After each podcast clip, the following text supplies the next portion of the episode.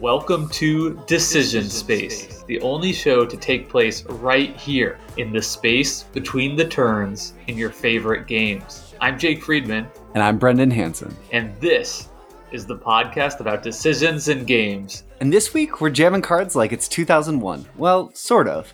We're taking on Rift Force, a dynamic hand management, modular setup dueling card game in which players draft unique player powers, represented by elemental guilds like grass, fire, ice, shadows, crystal. We ran out of elements to wipe their opponents off the board. So we're doing our classic deep dive, and also promise you, we're gonna do in real time. Jake might not even know we're doing this. A tier list of elemental guilds where we're each gonna give our thoughts, and then we'll create a ranking, and then we'll read it out on the show.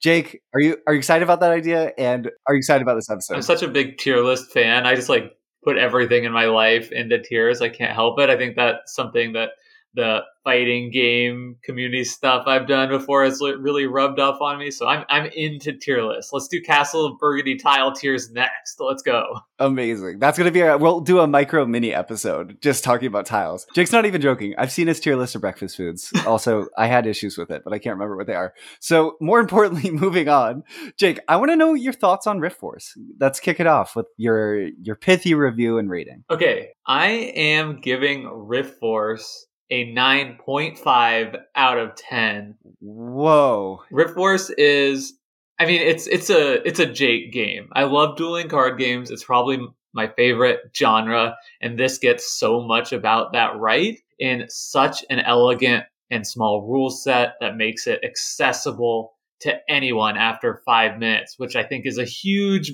burden to overcome with so many other games in the dueling two player card game space. I, I have a couple issues that keep this from being a 10 for me that we'll get into later. But I mean, this is just an elegant game, small package. And the thing that's impressed me most is how much I've learned about this game and how my thinking about it has continued to evolve with every subsequent play.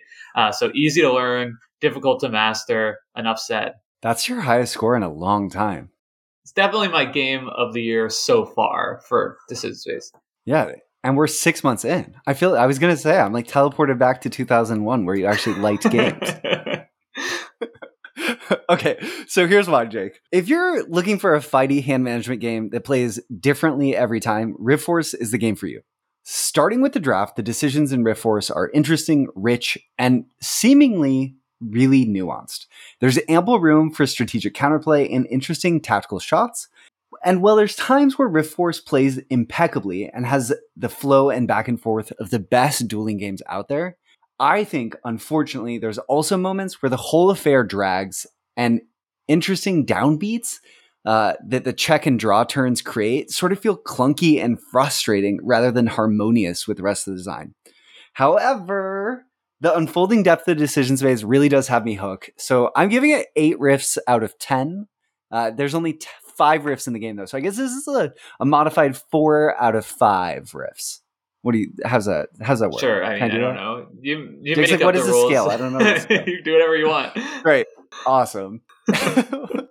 Wonderful. So, a bit of game background. This is a really new game. It came out in 2021 and it was designed by Carlo Bortolini and published by One More Time Games, which I believe is Carlo Bortolini's company. Uh, and that he kickstarted the game and then it was picked up for distribution after a really successful Kickstarter by companies like Capstone and other publishers to help give the game a wider release. And I think this makes a ton of sense because Rift Force has the feel of a lot of really classic sort of battle line style card games like Lost Cities or Battle Line of Reiner Knizia or Schotten Totten. Um, and I think even will sort of appeal to the type of board gamer who likes games like uh, a newer game, Air, Land and Sea, where you have this line of locations between the two players and you're vying for control of those. So all of these sort of fall in this like battle line dueling card game subgenre. Yeah. Is that fair? Yeah, no, I think that makes a lot of sense. And I think one of the things that's so clever about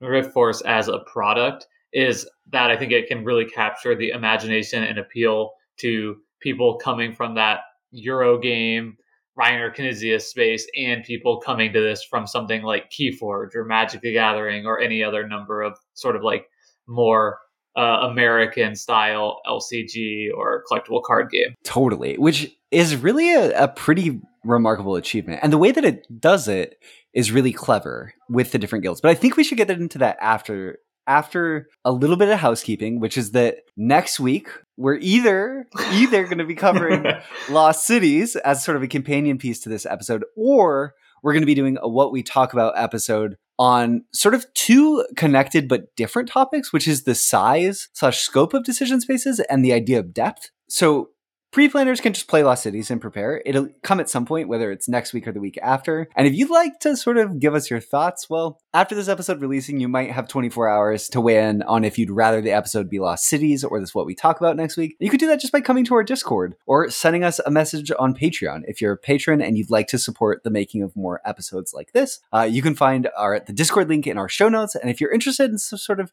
oh, I, I like Decision Space, or oh this is my favorite board game podcast. I really want them to keep doing this and i want it to exist and i want to support its existence. Check out decisionspacepodcast.com slash patreon. And that's awesome. Now let's just do the real thing which is the actual show which we love and i know you want to hear us talk about rift force. Yeah so let's jump right into brendan's rules overview and then we'll get into the meat of this discussion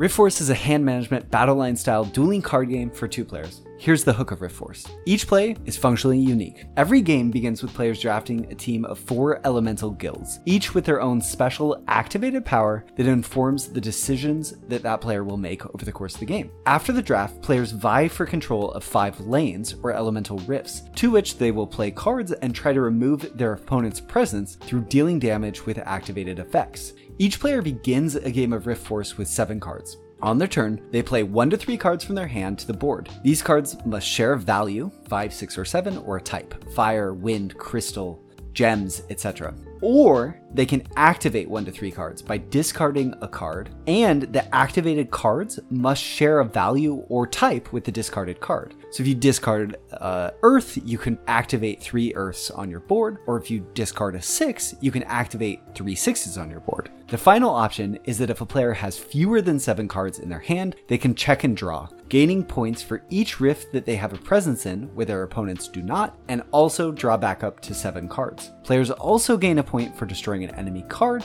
and once a player hits 12 or more points, the game end is triggered. Then, after their opponent takes one additional turn, the player with the most points is crowned the victor. I think that was a really strong intro. I think we really nailed that. Pat on the back. Awesome. Thank you. I can't even tell if we're recording right now because that was lovely of Jake to say on the air. So I'm just going to play it off as we are. I think we did a good job too. There was good flow there. Just like the the draft of this game, I think has really good flow. Yeah, we're getting better with each and every podcast, just like one would develop skills in.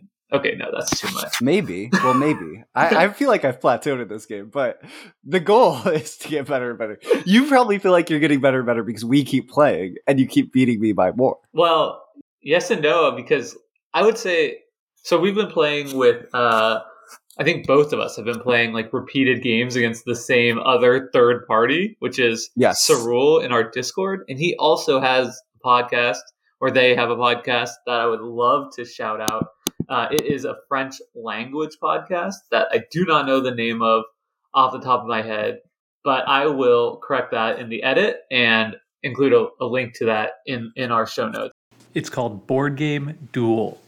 So I've been playing against Sarul, and what I've found has been so interesting about this game is that we are just going on streaks of wins. So Sarul's beating me many, many games in a row, and then I'm starting to figure out something new, and then I'm beating them many games in a row, and then it kind of has switched back and forth instead of like trading off games. And I think that has given me this sense of that real improvement is happening yeah. in the gameplay more so than if if uh, you know we're just like alternating wins. To me, that is also indicate, indicative of the fact that there are different real skill, real steps on the skill chain in this game, where you sort of get to a new level. You can win for a while, someone catches up, then they eclipse you on the skill ladder, and then you have to sort of unlock a new understanding of the systems of the game to get to that next rung on the skill chain. You eclipse that person, and you're sort of taking turns crawling over each other up the skill ladder as you're sort of chasing each other up the skill ladder and deepening your understanding of the game. Yeah, and I think that's something uh, just in really general terms that really appeals to me in the the dueling card game genre are games that have like a clear and high skill ceiling and i think that this Mm. accomplishes that. Um, you know any game that is you drawing from a deck of cards uh, is going to have a high element of randomness right? Uh, and chance by virtue of drawing cards. And so i think you know it is really important to me specifically that there is enough of a skill ceiling there to balance out that. So it doesn't Mm. feel like a chaotic and random affair. And i think uh, that was one of the things that really hooked me on keyforge initially uh, was just realizing that as i get better like my win rate is cons- becomes consistently high. And i think that is something that i've, I've seen mirrored so far in my plays of rift force Yeah, I think that that's really interesting. I feel like we're doing a subsection on what draws us to us to this type of game before we get into like our typical discussion of the decision space overall. And I feel like another key point that maybe for me pulls back my rating slightly with this one is that f- what draws me to these games, Jake, because obviously we're both huge fans of Keyforge and think it's like the best thing since Richard Garfield invented cardboard. Um, is is the potential feeling for creative problem solving in the games, uh, where you feel like you're doing something that the game allows but doesn't intend. I think that that's what makes me love Keyforge, right? Where like I get to do a thing and I feel like, oh, maybe I'm the only person who has a deck that will ever let me do this. Or you see a combo that it's sort of like, wow, how did this these three pieces come together to create this amazing synergy? And where A plus B plus C is equal to more than A, B, and C on its own. Um, and I think that there's some of that in Rift Force.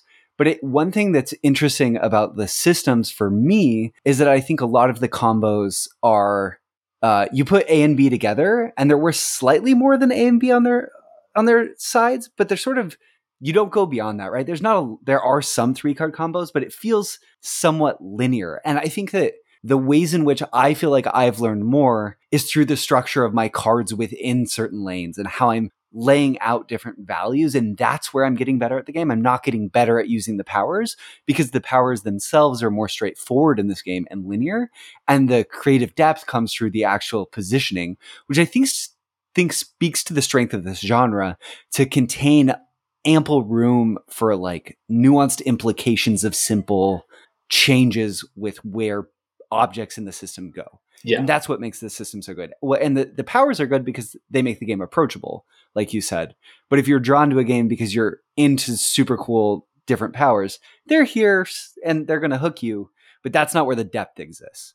Is yeah, that fair? I think I, I I am halfway with you. I think Okay. for me I'll take halfway. Yeah, I think for me, definitely, I agree that like the biggest learning and improvement I've experienced with the game is in how I am playing out my hand of cards, and Whether it's looking at the type or the value. yeah, exactly, or- and yeah. and figuring out like the. Uh, but a big part of that has been, you know, more recently is like figuring out the best way to layer my different suits within uh, Those the various Or the yeah, column. the various battle lines, for for lack of a better term Yep. which does have to do with the powers. And I do think it, you know, obviously Keyforge, uh, I, I guess some games are sort of now trying to replicate that, but Keyforge is sort of in a class of its own for uniqueness of deck.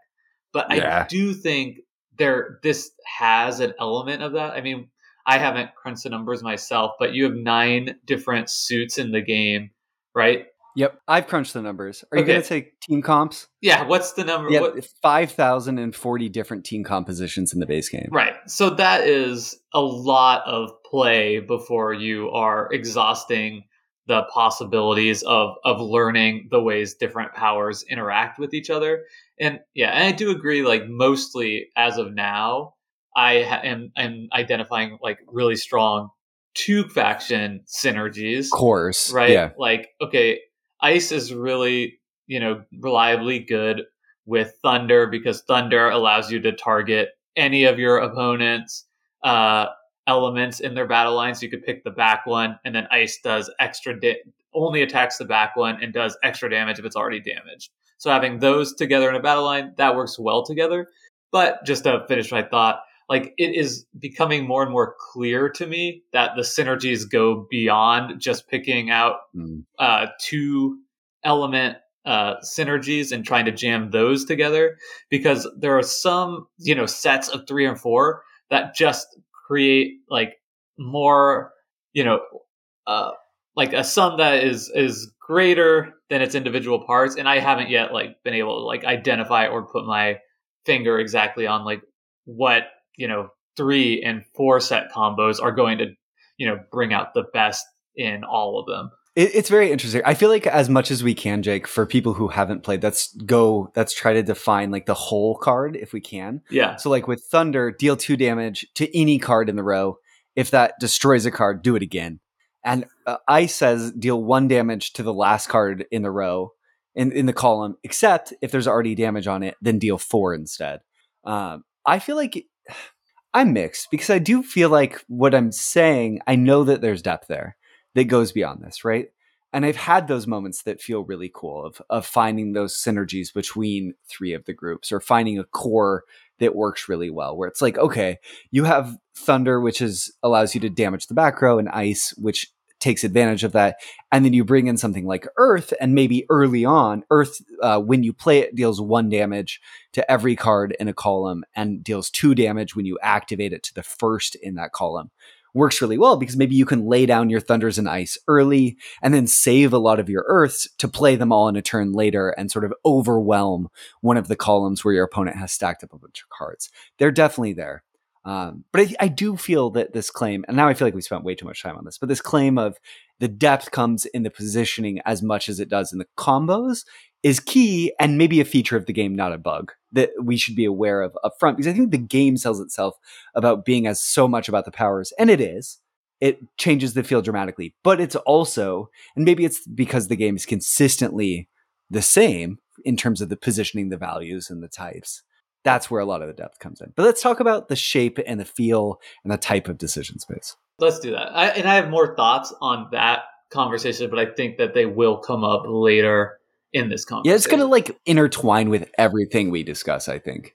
Do you want to do the honor Okay. of like defining the decision space? Ah, man, I should have thought about this before we started recording. I, I think that the decision space feels. I mean, I don't think it's waxing, and I don't think it's waning. It's Uh, dynamic. So yeah, Right? it's either static or dynamic, and I, I, you know, I think you could make a case for either or, uh, just because you know there are really strong static characteristics of the decision space, which is that you will always have three main actions that you can choose. Sometimes only two if you have a full hand of seven cards, which is you know check and draw, activating, or playing Mm. cards. Uh, so I mean that is going to confine the band of the decision space uh, to a really small number of char- uh, considerations up front.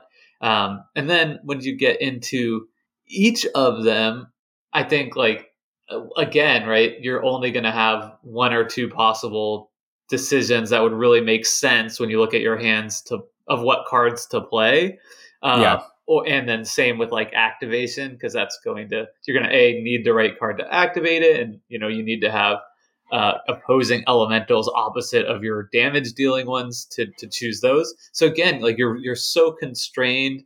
All of those things are doing so much to constrain the decision space, and yet I find when I play this game, like tons of tremendously challenging uh, decisions to make within that. Right when I'm choosing, even if I know I have to play out exactly these three cards because they're maybe the only uh, set, whether it is a number set of, of three fives or a set of you know three of the same elemental that I can play. It's the only way to get three elementals out on the board. Determining like where to place those, whether all three in the same row or spread across the board in three different uh, rift areas or battle line areas, which I guess Yep. is the term we'll use interchangeably, uh, is really tough.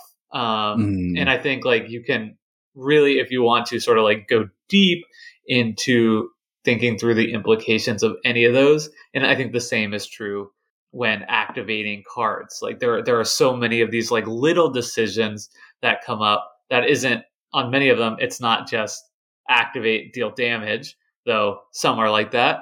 Um, but when you have an element elemental like water, uh, which allows you to do two damage to uh, the uh, opposite elemental in the front of the line opposite it, and then move left or right and deal one damage there. Uh, thinking about the implications of moving that elemental around, both in terms of the composition of the falling lanes, where you want to deal damage, um, you know, how much damage is on the water elemental itself, because moving it is likely going to hide and protect it by getting to the back of the line. Like there's just a ton to think about in any one of these spaces, which kind of makes the decision space feel I get I you know, I still I still struggle. Like it's small but large, you know, and I think that's kind of a hallmark of a great game for me, or at least a game that I tend to really get drawn to. I think that this is going to tie into our conversation, whether it's next week or the week after, really well because I think it's it's a s- small decision space, but it's a deep decision space, Right. right? And I think that that's the interesting thing about this game. Like the the number of options you're presented with aren't massive, but the the number of meaningful considerations that goes into one of those decisions can be quite large. And the cognitive abilities that you're being asked of by the game are within reach for you. Like it's not so much meaningful information that you're like, oh, whatever, it means nothing because there's too much to ever care about. No, like it's just on, we've talked about it on the show before, Jake, how some of the best games sit just beyond the ability of your own cognitive horizon. I think this game is that way, where you find yourself making mistakes some small percentage of the time, but that makes you want to try even harder um, to like parse everything. I I feel like so I agree it's dynamic, right? The the check draw system and the way that your hand is building up and shrinking down really makes the game feel like you have this dynamic flow of decisions where things will branch and then constrict a little bit and then branch again. And the board is building up, but it's also shrinking down, and how that happens matters. And I think also importantly, every game has the potential to have a different shape depending on the elements that are in play, which I think is also kind of something that we've talked about in the past as being this sort of like textbook flag of being a dynamic decision space where different plays of that game can feel differently. And I think that if you like games like that, Rift Force has that in spades. But you said something where I kind of want to kick off the next discussion that is leaving our notes behind slightly, and then we can maybe return to them. But that's that. I think that the rule book never says defense. There's there's no word of like in this mode you're playing offense, and in this mode you're playing defense. And like when you're thinking about the decisions in this way, you need to think defensively. And when you activate your abilities, you need you're thinking about the offensive and defensive abilities. But it is in the game. It's just hidden within the rules. And I think that that's where a lot of that depth comes in. Like you were saying, Jake, with okay, maybe I'm going to use my water, uh, my water seven in this lane to deal two at the front, but it's because I want to tuck it into my next lane to the back where it's going to be safe, hiding behind these other cards and prevent them from using a maybe their shadow, which l- allows them to move a shadow element and deal one damage. But if it destroys something, they get two for it. Maybe I need to take a downbeat turn to move my water elemental that ha- one damage will destroy it, allowing them to get two points. So I'm moving it to deal damage, yes, but I'm playing defensively to hide it behind. And I think that those defensive elements are what I was talking about earlier of the depth in the battle line system of this game, where it's not just what cards are in what rows, it's what cards are in what position and what rows that can really start to feel like it matters. And I like that so many of the powers, Jake, aren't just having to deal with, oh, I'm dealing damage here. It's how am I structuring my rows? And then also powers like the air elemental and the earth elemental is how can I structure the nature of my ch- of my playing and drawing to make the most of this effect. The air elemental says move and deal one damage to the front of each of the new column and the adjacent ones because I think those have real implications for the whole way you approach the puzzle of trying to control lanes. So there is a lot of depth here in the way that things are interacting. I, and to just go back to kind of your thought about the learning and improvement this game doesn't have as much to do with syncing powers together. I think that's true, but that is what add what creates that texture to the board Yeah. state that you're Yeah, trying to parse. And I think the more that you play with similar combinations, right? Like if, if you're like, okay, I, I really like water and fire. So I'm, I'm using, I'm trying to draft them when they're available and learning a lot about how to use them best. That's going to help you. You know, it, you're not going to necessarily learn more about that water ability that we've sort of talked about at depth, right? Because all the abilities are so straightforward. But I think it will improve your bandwidth while playing the game because of like being able to like just better intuit the situations when you need to be you know shifting from offense to defense and you know when am i using this aggressively when am i using it defensively it's difficult for me to untie the powers and combinations from that tactical board play yeah. So much of your skill in the game comes from not just how do I best attack my opponent, but how do I, through clever battle line placement, mitigate the strengths of my opponent's powers. And it's hard without playing those elements to know how you can best play against them. Right. And I think it's fun too, like, like in this conversation, we're already so far from the first time I played Rift Force and what I was thinking about, right? Like the you're only thinking about the combos, and you're only thinking about like damage. I think, right? Yeah. Or just yeah, like yeah. how am I getting? You're just all offense. Like how am I scoring points? Uh, yeah. And that's uh you know really really analogous to tons of other games, right? We're just like okay, I'm just like going for you know max efficiency max points. Like what am i doing here to score the most points? And that you know ultimately is not the best way to play the game in yeah. in most situations. But you know it that's all it also you know it just kind of speaks to i think the strength of the system that like that is a way like you're definitely playing and engaging with the game in the same way in those initial plays but as soon as you're done with that first play at least for me i was like okay i've done this all wrong like let's let's shuffle up and play again because i you know i'm already like seeing the errors and the ways I could do better. And like that feeling for me hasn't stopped, even though I've played this game Yeah. probably 30, 40 times now.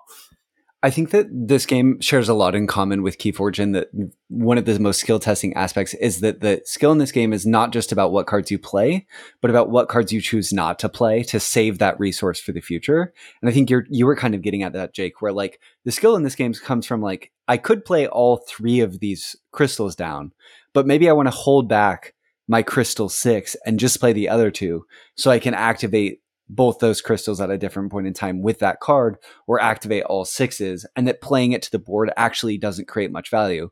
So I take a quote unquote inefficient turn and just play two cards so I can keep that card in my hand. And that hand management aspect, that's where that really gets highlighted in my mind. And I really like that aspect of the game. Right. What if we talk about the draft? And I feel like one thing that I didn't define in the rules explanation that would be helpful is just right now, now that we've talked about the game some, to define the deck composition of all these decks. Because I think that that does inform the decisions a little bit. And every deck in the game, right? So there's 10 elemental guilds. Each of these decks has four value five cards, three value six cards, and two value seven cards. Okay, now let's talk about the draft. All right. Great. So this game is a game that has very clearly two distinct parts. Uh, Yep. What we've been talking about thus far is the second part, playing out the game as a race to get 12 points. But the first part of this game, you will actually draft your deck uh, live against your opponent, which I think is a really fun uh, and engaging way to sort of balance this. I mean, they could very easily, I mean, you could very easily play this uh, as just each person getting dealt four random elements and shuffle up your deck Yeah. that way. But that's not what the designers have done.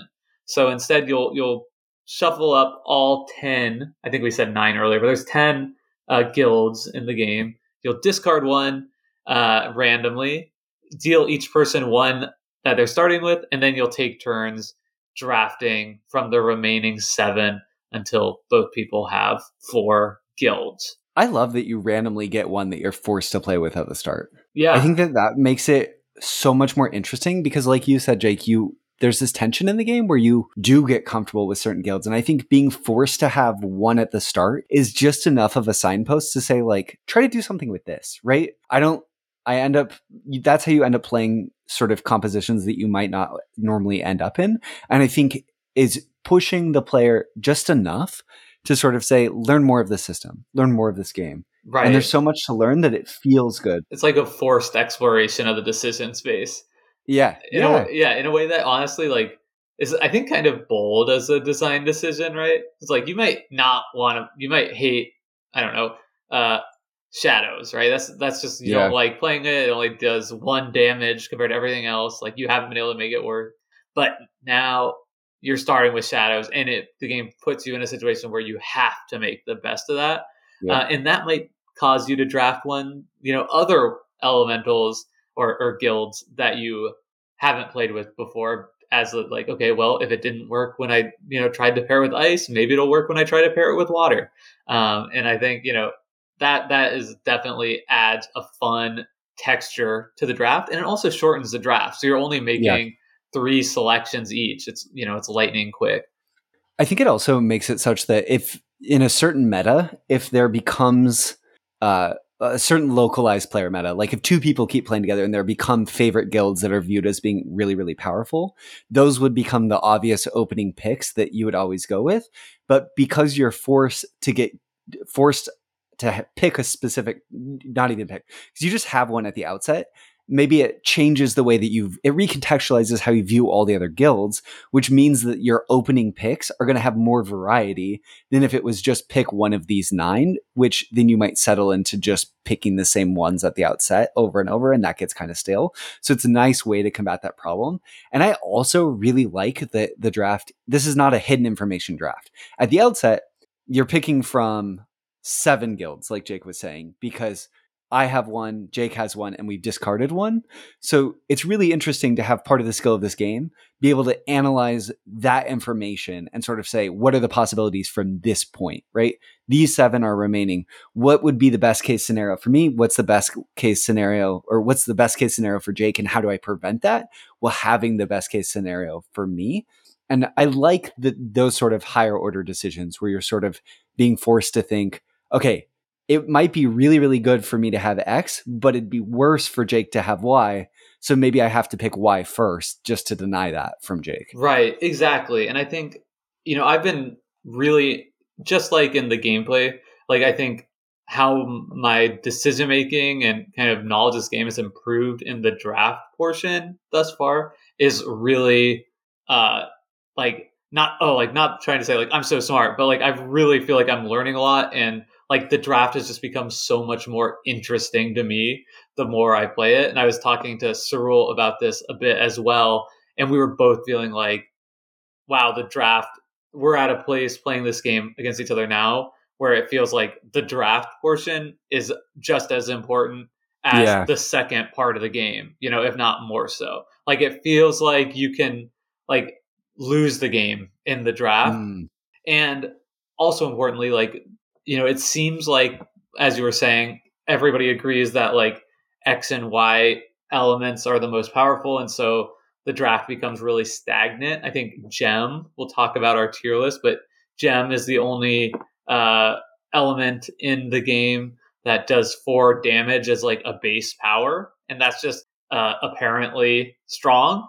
Uh, so, you know, early on in the game, I think a lot of players might kind of gravitate towards that as being the strongest. But I think as I'm playing more, like I'm realizing that the power level of each element is so tied with the synergies that exist for it that you know you might take if if you know as both players realize two really powerful synergies um like so say Sarul is killing me because he keeps drafting gem and healing which is i guess uh light together Yep. um then you know, if at the start of the draft he takes gem, even if I think there's something else that exists that's stronger on its own than light, I might take light just so he can't have that combination. And now we're already going down a brand new path for the draft than we've done before. yeah. I do you think that every viol every pair set, excuse me, not pair, every set of guilds could win in this game? Could you end up with a set of four that are just not good enough? I, I don't think so. Um, and I think that, that this also gets to the other thing that's really revealing itself to me about this game, which is that it's not just the synergies that matter, but it's that different uh, combinations of elements as they encounter a different combination of element is going to create a board state that plays out totally differently. So I think Yeah. you can get which and, and by that I mean like some boards are going to be uh, more stacked up. You know, like both players are tend to have a lot of uh, elements in the same uh, row Column. column. Uh, and there's no limit on that in this game. So theoretically, you could put six in there if you wanted to, whereas others are spread out. Uh, some games just end up having a lot of elements on the board at once. In other games, it's constantly whittling each other's forces down. So I do think you can have. I mean, like there's a huge element of player skill. So like I, I mean, I don't think that there's any four that like it- it'd be impossible to win with. But I think there are combinations of four that are going to put you at a huge disadvantage against uh, the uh, the four that your opponent has ended up with, if that makes sense. Like within that context. And I think certainly some groupings of four are more flexible in the shape that the board can take, and some are much more restricted in sort of the viable paths in terms of how you build things out are. I think just to leverage potential synergies that exist.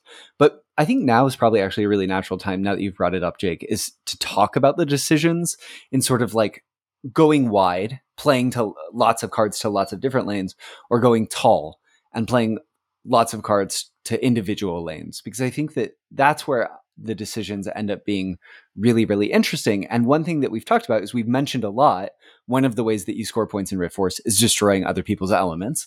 Every time you destroy an element, you get a point. If you destroy someone else's crystal, you get crystal element, you get two. And if you destroy something with a shadow, you get two.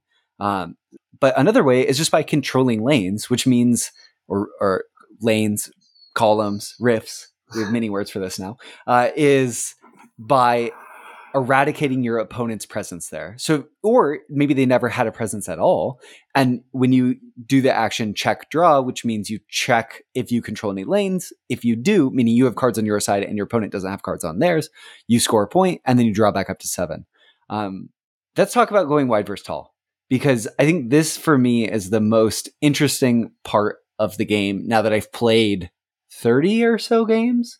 This is where I'm sort of like, these are the most important decisions, and they're the decisions I'm less, least sure of when I'm making them. Um, Yeah. even from the beginning of like how to approach when to start activating cards because you could even you know you can play out one hand of cards and then you have a choice you, you're going to draw back up either way do you start activating those effects or do you just like layer more cards down you know like that's another valid choice of when do you start using your rows what's Right. the critical mass of types and and and values Yeah. i don't know i don't know You don't have an Like, answer. Yeah. it's I, hard I don't have Yeah. an answer either, but I think like at a base level one, like it's good to have an elemental in each row. That does a couple of things for you. It makes it so that if your opponent, for whatever reason, doesn't have any elemental in that row, uh, it's so it's it's adding it's applying pressure to them that they should put one there in order to stop you from getting that free rift point uh, every time you check and draw. And that pressure is very real in this game because tw- you're only going to 12 points. Uh, Yeah. It's not that many. So, you know, an uncontested row early in the game is is one point towards your, you know, that's one twelfth of the way to victory. Uh, so it, it helps you there by putting pressure to your opponent. And it also, of course, is blocking your opponent from having that same type of advantage. I Yeah. think where things get uh, interesting though is knowing also when like not to contest a lane anymore, right? yeah So if your opponent has three, you know, earth elements in one row uh, that they could just dis- so earth it does damage when they play it down. So earth elements tend have the tendency of stacking up in a row because a lot of times a really strong play would be playing three earth elements to the same row if you've accumulated them in your hand and dealing three damage to each element of your opponents in that row. So earth, but once they're down, they're staying put. They're not moving Yep. because all they do at that point is just two damage to the element in the front of the line ahead of them. Um, so they have a tendency of stacking up in rows, and at that point, depending on you know where in the game you are, you you might be in a situation where like it's not worth it to you to try and contest that because if you place an element down there, uh, they can activate potentially next time and just immediately kill it, maintaining their advantage and you're just feeding them an extra point for no reason. Um, if you've played three crystals somewhere, I'm going to be hard pressed to add a single card there. Right, because it's just so much damage that's coming at you. Uh, so I think that uh, is really a consideration of tempo. Like, where mm-hmm. in the mm-hmm. game are you? A, do you have a chance of being able to like overtake and actually like win that row?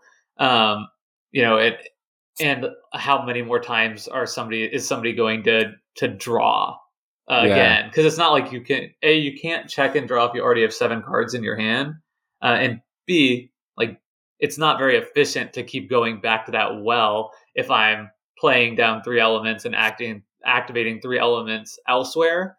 You know, if you're just getting, I'm probably going to be getting more value than an opponent who's trying to take advantage of a single open rift that they have by, I don't know, checking and drawing every other action. Like that's that's just you're just going to get decimated on value in that case. Right, and that becomes even more so if there's two inca- uncontested rifts and they're getting two every time they do that. Then I think that's a clear path to victory. Oh yeah, I think there's a chance you can win this game by conceding one rift at some point in the game, like you're saying. But once you get to conceding two, you've kind of conceded the game. You have to buy for at least having a presence in four of them. But not all lanes are created equal, too. Right. Um, the center lane is very, very important because every time that you, if you want to put down cards, like Jake said, you have to either put them all to the same row, the same rift, or spread across three that are adjacent and five divided by three, you're always going to overlap with that center row because you can't swing around to the left and right. So that puts us like a ton of pressure on that middle row.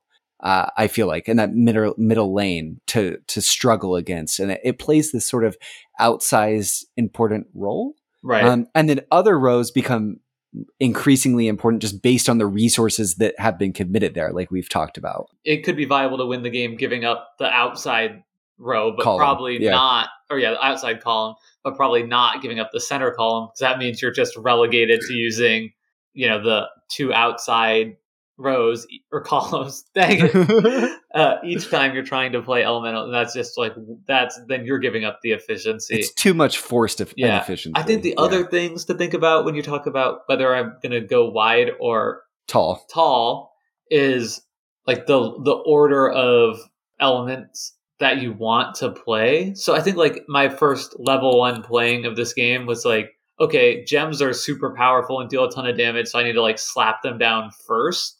Yeah. But now that I play it more, it's like it, you know what's really sweet is like having a really powerful gem element out there that's protected by having like yeah. something you don't care about as much in the front that they'll have to try and go through first all the while taking massive hits of four damage from gems behind that.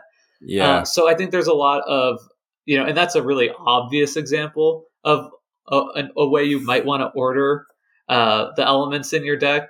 And, but I think all the different combination elements have uh, s- similar uh, considerations to make. So, you know, if in your hand, you know, you, you have only gems, right? mm-hmm. uh, to play, and you you really want to play them for whatever reason. There's a lot of, of, of scenarios where that would come up. Like maybe you have, you you want to check and draw, but you'd rather early in the game draw a full hand of seven cards instead of just adding four new ones. So you want to play the gems down first. If it's really early in the game and you don't have a wall up for them yet, that might be an opportunity where you want to put three gems together in the same row right? Forcing yep. your opponent to not want to contest that because of the potential massive damage output and kind of creating that inherent shield that way, as opposed to, you know, sacrificing the potential advantage of having a shielded gem by just putting them in the front of three different rows where your opponent can pick them off and get that benefit which is the gem's downside of rewarding an extra point to your opponent when they are defeated. And when you're playing three, then the decision of what values are you playing in what order comes into play, which I think is really interesting because sometimes the right answer is going to be, okay, I want my high value ones in the back because let's say your opponent has frost and they're attacking the back or ice, they're attacking the back directly. I want them to be attacking my seven. So it would take three hits from an ice, not my five crystal, which would only take two hits, one damage to get damage on it, and then the four will finish it off. And I think that that's another way in which the decisions become really interesting in this game because of the, you have a ton of fives in all four of your elemental decks. We talked about that earlier. We only have two sevens, but this and the sevens are really strong defensively. Um, but sometimes, so you play maybe you want to play down a lot of your sevens early. Um, but then are you going to be able to save a seven to call all of your sevens on the board at once? Yeah. Or do you want to play it out for defense? Sevens are more defensive, sixes are more in between, fives are more offensive, and you have more of them. Which is such a, a like a, a, interesting emergent yeah. design thing. Again, right? Going back to your point, like nothing in this game says offense versus defense, but just by virtue of you know, and, and we should just be clear the elements work exactly the same way five, six, and sevens. They have the exact same uh, abilities on the card. They do the same amount of damage. It's just a difference in life and a difference in the number that you have in your deck. And by virtue of having fewer sevens, they are harder to activate, which makes yep. them have lesser offensive capabilities than your fives, which allows you to figure out over the course of play that's like, okay, these are defensive elements, even though the game never tells you that. Yep. And your fives, you really want you want a lot of them on the board. You want to rush the board with fives, but they're fragile. Uh, just the way that the activated damage from other cards works is that typically they can only take two or three hits. And frankly, given the way that the turn the turn structure works, that's just not enough in a lot of cases without things protecting them in the front. Because by the time you get them down, if someone has two or three cards in one rift that they can call all at once, they can just blast it off the board and you're not really making any progress. Or your progress towards a single column becomes more inefficient if your opponent can deal with it directly. Jake, I want to pivot because we've I think we've done a really good job talking about the depth of these decisions, and there's so much depth here. Um, but I want to ask you a question, which is based on the values of the cards here. How much are you thinking about what cards not just can you take out on your opponent's line, but should you take out on their opponent's line? Like counting sevens. Right. could they call a seven or counting the number of elements roughly that could be left? How much do you do that in your play? Because oh, I feel like I oh. should be doing it more. Yeah, I, I honestly think like counting, like card counting, I think is yeah is something that will become a huge part of this game at like high levels because it's pretty easy to do. But I feel like that's not something I've spent any time really thinking about my plays. Yeah. Like I just don't feel like I have the bandwidth for that. I think what I'm thinking about more still is just trying to use my cards efficiently. And by yeah. that I mean like finding ways to like a hugely important rule in this game that I've found uh, over the course of play that again didn't seem like much at the beginning is that you don't deal excess damage so if, mm. if hmm. there's a one, if I have dealt five damage to Brendan's six power element and I have a gem ready to unload on it, then I'm dealing four damage to that one, and that three damage is just like completely wasted efficiency. So I think what I'm trying to think about more as I'm playing more recently is placing my elements in a way that I'm just dealing like the right amount of damage to each one. And I think like doing that is a great way to gain an efficiency advantage over your opponent as well. Uh, but yeah, I mean, like to your point, I think we have talked about the deafness game a lot, and I hope it's really obvious to listeners, like that we're just scratching the surface of I think what is yeah. capable in this game, um, and, and in this system, and and to have all that in a game that literally takes five minutes to teach is pretty cool. Yeah. I don't think that every game we cover on the show could sustain a 25 episode like sub podcast series. Uh, but I think Rift Force could. I, I think we too. could do yeah. Um, and that's yeah, that's amazing. Yeah, and I think like of all the games that we've played so far, Rift Force is like the only one. Like, oh, I can't. So it's in uh, alpha on Board Game Arena right now. Oh, you want the rankings? Yeah. Like I was like, when this comes in, like I might try and like see if I can like climb up the ladder yeah. in this, which is not something I always want to do, but like this is just my type of game, and I think, uh, you know, just like it scratches that same kind of like competitive itch that Keyforge did for me or, or Magic before that. Awesome. Yeah, no, I totally agree. And the depth feels like it's there. Yeah. Okay, for listeners, here are the things we're going to cover before the end of the show. We're going to talk about one other cool little design quirk. We're going to do our tier list live. and then we we'll talk about the expansions a little bit, and then I think that that will be the rest of the show. Maybe some closing thoughts. But one thing, so that's just like where your head can be at for the going through the rest of the show. Tier lists are coming. Jake, one thing that I think is really interesting about this game is the design of the values. So you have, and what I mean by this is whenever anyone's designing a card game with numbers on them, there's always a consideration of like what value should be in the deck and what what's the proportion of those values to other values. We've covered that a little bit uh, with the five, sixes, and sevens. Great, we talked about it. That leads to interesting nuance. But there's then in Rift Force, there's the design of the damage potential of the elemental types that's layered over this that I think is part of the magic of this game. So you have from there you have damage uh, potential of one through four, where f- well, one feels like nothing, like what am I doing with this stupid pea shooter, and four is like wow, I'm just haymakers all over the place. And I think that the value design here of one through four locking into five through seven because the that's how they relate, right? Damage is always relating to fives through sevens, and then elements are relating to the one through four. I think that there's something about that math that's really, really well designed. Um, and how they combined to lead to interesting decisions, right? Where four plus one can take out fives, but four plus one can't take out sixes. Um, four plus two can take out a six, but for a seven, you need four plus three. There's very few things that deal three damage. I think that there's lots of interesting ways that these numbers are inter overlapping that leads to some of the depth that we're talking about that I'm not I don't think we need to dwell on here and we won't talk about why but I think that just the fact that this exists is interesting and well designed. Yeah, and and, and it, it does like tremendously interesting things with how the abilities of different elementals interact with it. Like for example, I found recently this is short, I promise, but like water and fire interact really well together, and I think it's because those two mm. uh those two elements together allow you to match make a equal five, six, or seven in a lot of interesting and efficient ways. So like one yeah. fire and two waters, that's seven. Uh, two fires and a water moving over a lane, that also equals seven, right? Yep. A fire plus a water, that's five. Uh, a fire yeah. plus a water plus a moving water, that's six, right? Yeah. So even though yeah, and, and that's not something like that intuitively you would see like as those two powers like fitting together in the same way that like thunder and ice does as like augmenting the power, but it just augment it's like augmented by the system itself. Yeah.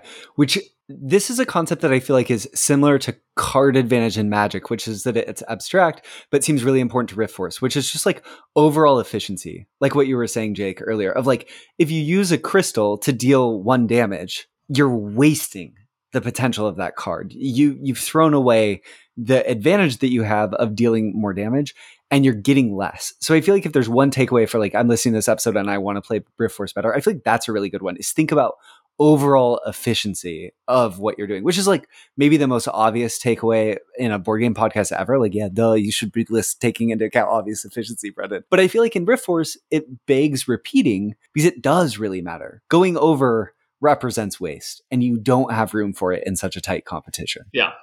Okay, Jake, here's how I think we should do do our rate our rankings to get our tier list. Okay. So there's 10 guilds. Uh-huh. So let's each give our ranking for them in alphabetical order, and we each get to assign a one or a 10. Does that work for you? I don't understand what that okay, means. so like I'll say air, and you'll say like, oh, that's a seven, or that's a oh, that's of five 10. Out of out 10. of ten. Yep. Does that work? Okay, sure. You can't see the rating, so uh, how are we going to do this? Do you have a piece of paper in front of you? I have a sticky note. Okay. Great. So write down the numbers that you've used, and let's start with number one. I think. Okay. I'll go first. Which is I think, best or worst? Which is best? Okay. I think Crystal is the best in the game. Okay. I think Shadow is the best in the game. Okay, so Crystal gets a one from me and a one. Uh, Shadows gets a one from Jake, and then we're gonna sum up all of these, and then the lowest value will be our top tier, and we'll go down. Does that make sense? yeah. Okay, what's your two? Uh, my two is going to be Earth. What? Yeah. You've gone up a lot on that. That's really- because our meta is Yeah. Shifting. things- I know. It's like things are shifting so much for me right now that it's like kind of pointless, but it's still fun as a point in time. Yeah, we're we're gonna go quick. It's not too too serious. I think light is actually number two. I really like light, so I'm doing light as two. What's your three? I'm gonna go gem. Okay, gem at three. Interesting. I'm taking it too early in the draft against you. Um, my three. What do I think? I think ice is really good, so I'm gonna go three on ice. Four for me is water. I think four for me is earth. Uh, five. I'll I'll I'll put ice here at five. Okay, I feel good about that. And my four is going to be Here, your water. five. My five is going to be water. Okay. Uh, six. Uh, what is remaining for me? So you have th- to choose from thunder, plant, light, fire, and air. I'm gonna go fire. Okay, fire is going to get a six for you. Uh, for me, for the six, you're going to be shocked. I'm going plant. No, I think plant is really powerful. you don't do it. All right, going on to Seven. seven. light. Wow. That's a huge delta for us. Uh, Light for me is two and seven for Jake. What the heck? Okay, I'm going for se- uh, seven for me. I'm going to go with Thunder or Thunderbolt. I think it's literally Thunderbolt in the rulebook, which is funny. That's Um, hilarious. s- so eight for you, Jake. I'm guessing it's not plant, so it's either Uh, air or I know, thunder. and I'm like really debating about this. I think I'm gonna go with air. I don't like either Okay. of them. Inter- but there's three left. Okay. Um, Well, and yeah. my eight oh no, I I'm putting A as shadows, which is just wrong. I've Uh, messed up. You messed everything up. I messed everything up. Right. Okay, wait. What's your this nine? Is the best segment ever we've ever done. On Yep. this one. All We're right. okay. All right. Are you gonna adjust it? Are you gonna switch it? I'll adjust it. I'll adjust it. Okay. At some point. So yeah. nine for me is gonna be Thunderbolt. okay.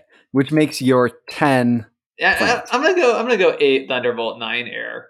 I'm switching. Eight Thunderbolt, nine air. And Eight 10 Thunderbolt, plant. nine air, ten. Okay, my nine is going to be fire. That feels low. And ten air. I really, I do think air is the worst. Um, Air but- can't be the worst when plant literally No, no, exists. no. Okay, I'm adjusting mine really quickly because I'm slotting in shadows at four. Okay. So everything else is going down by one. Do you want me to read out our individual rankings or let's just sum them up? No, let's just do the consensus decision space version one tier list for the elements in Rift Force. So our number one combined best. No, let's do it the opposite way. We're going lowest to best. Okay. So tier 10, I guess it's the lowest tier. Okay, so we have air Yeah.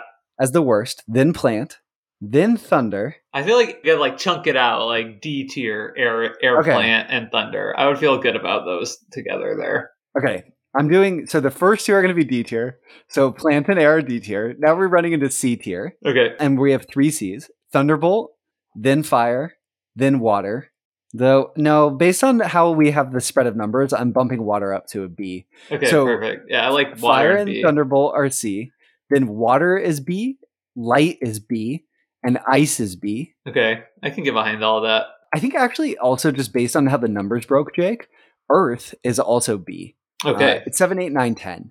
And then we have shadows and then crystal. that's an A interesting. tier. Yeah. So yeah, for that's good. That makes sense.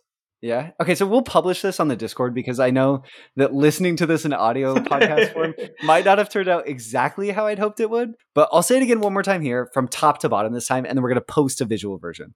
But in A S tier is crystal. I don't really know if it's S, but that's semantic. Then shadows, then earth, then ice, then light, then water, then fire, then thunderbolt, plants, and we have air as worst. But Jake, you admit we're not using air as well as we could use air. There's potential there. It's for when metas uh like it's you you can damage metas that have gone are consistently going wide. I think it's the, the opposite, actually. I think it's Why? good against people stacking up in one row because you can still chip away at them from the side. Oh, from not moving into it. yeah, exactly. Like if, if you have a bunch of crystals in a row and I don't want to touch that, like potentially being able to still kill one of those crystals by Yeah. chipping away and then finishing it off with uh, a moving one is is pretty valuable. I think.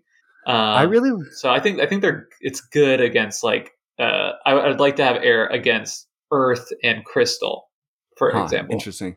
Because Earths naturally stack up. Exactly. Because you want it when you play Earth, you want to be able to do three damage by playing three Earths together. Right. Yeah. Um, awesome. I think that was fun. Yeah. Do you the expansion for Rift Force is not out yet, but there is an expansion coming that's adding 10 new guilds, which I think is really impressive from a design perspective. I think designing such uh, narrow and straightforward but interesting powers is not easy. So there's a really cool BGG thread that I, maybe we'll put in the show notes, and if not, you can definitely find it in our Discord and we'll link it to you. Um, but it's adding things like Jake. I got to read these; they're so good. They're wild. Beast, lava. Okay, we're we're on track a little bit. Beast is kind of funny. Love, heck yeah. Magnet. Oh yeah. Acid. Yeah. Okay, we're elemental ish ish. Sand. Music. Hell yeah. Okay, wait, I have to read and then magic, which is aren't all of these magical? Um but the power for music, Jake, this is wild. Deal two damage to the first enemy lo- in this location. If that enemy is destroyed by music, play it to your side of the rift at an adjacent location. So you can add powers to your board that weren't in your original four, and then you have to call their value to use them. Yes, that's so. That's good. really cool. Yeah, I, I love it. I, I'm super super enthusiastic about the potential to add to this game. I think more elements is probably only going to be better. Though my only fear is that like I think one of the strengths of this game is just how straightforward these elemental yeah. powers are. And as you add more complexity to it, you know, it might just slow down the game. And I, I think this is a game that like you want to be playing it at like a snappy pace to enjoy yeah. it. I mean, this is we should be clear, like this is a game that you can easily play in 15 minutes. And I think if if Rift Force becomes a 30 minute game because there's a lot of complexity with the elementals and already obviously there's a lot of depth and complexity to the decision making, then I'm not really interested in it in the same way anymore. Um, so I, I think that is like my only hesitation with like a full blown like hell yeah crazy powers, but at the same time hell yeah crazy powers. totally. Yeah, no, I think it'll be. I, I also think the just due to the combinatorial math aspect, the if things start to feel samey for you in playing with these ten, adding ten more things will never feel samey again. Yeah. There's just no chance. And also, I think like it's like each one of these coming into the system reinvigorates all the old ones that Others, you're familiar yeah. with. Like I think Beast was like when it move, it can move around and it does like extra damage when it moves if it's already damaged. So like yeah. that, that's obviously good with fire, which does three damage to your opponent's element and one damage to any of your own in that row behind it. So like all of a sudden like fire not being like exclusively a drawback that's like yep. you know completely changes that potential. Yeah.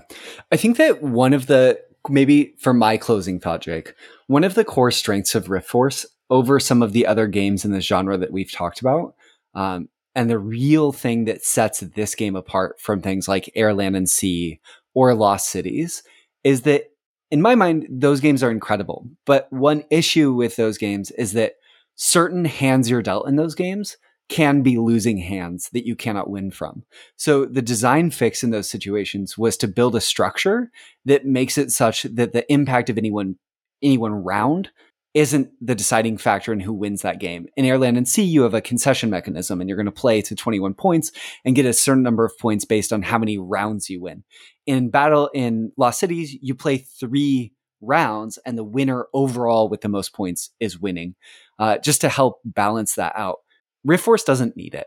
And that's because I think you have so much agency over the hand dealt, and there's so many ways to interact with the hand dealt. So for me, the standout thing about this system is it is of this genre, but overcomes one of the core pitfalls. And for that, I think makes me admire it tremendously as yeah. a design. I agree with that. I think it, I, I should say, like, I, I, I agree with that, like with the caveat that I'm not sure I yet fully understand how important the hand you're yeah. dealt is.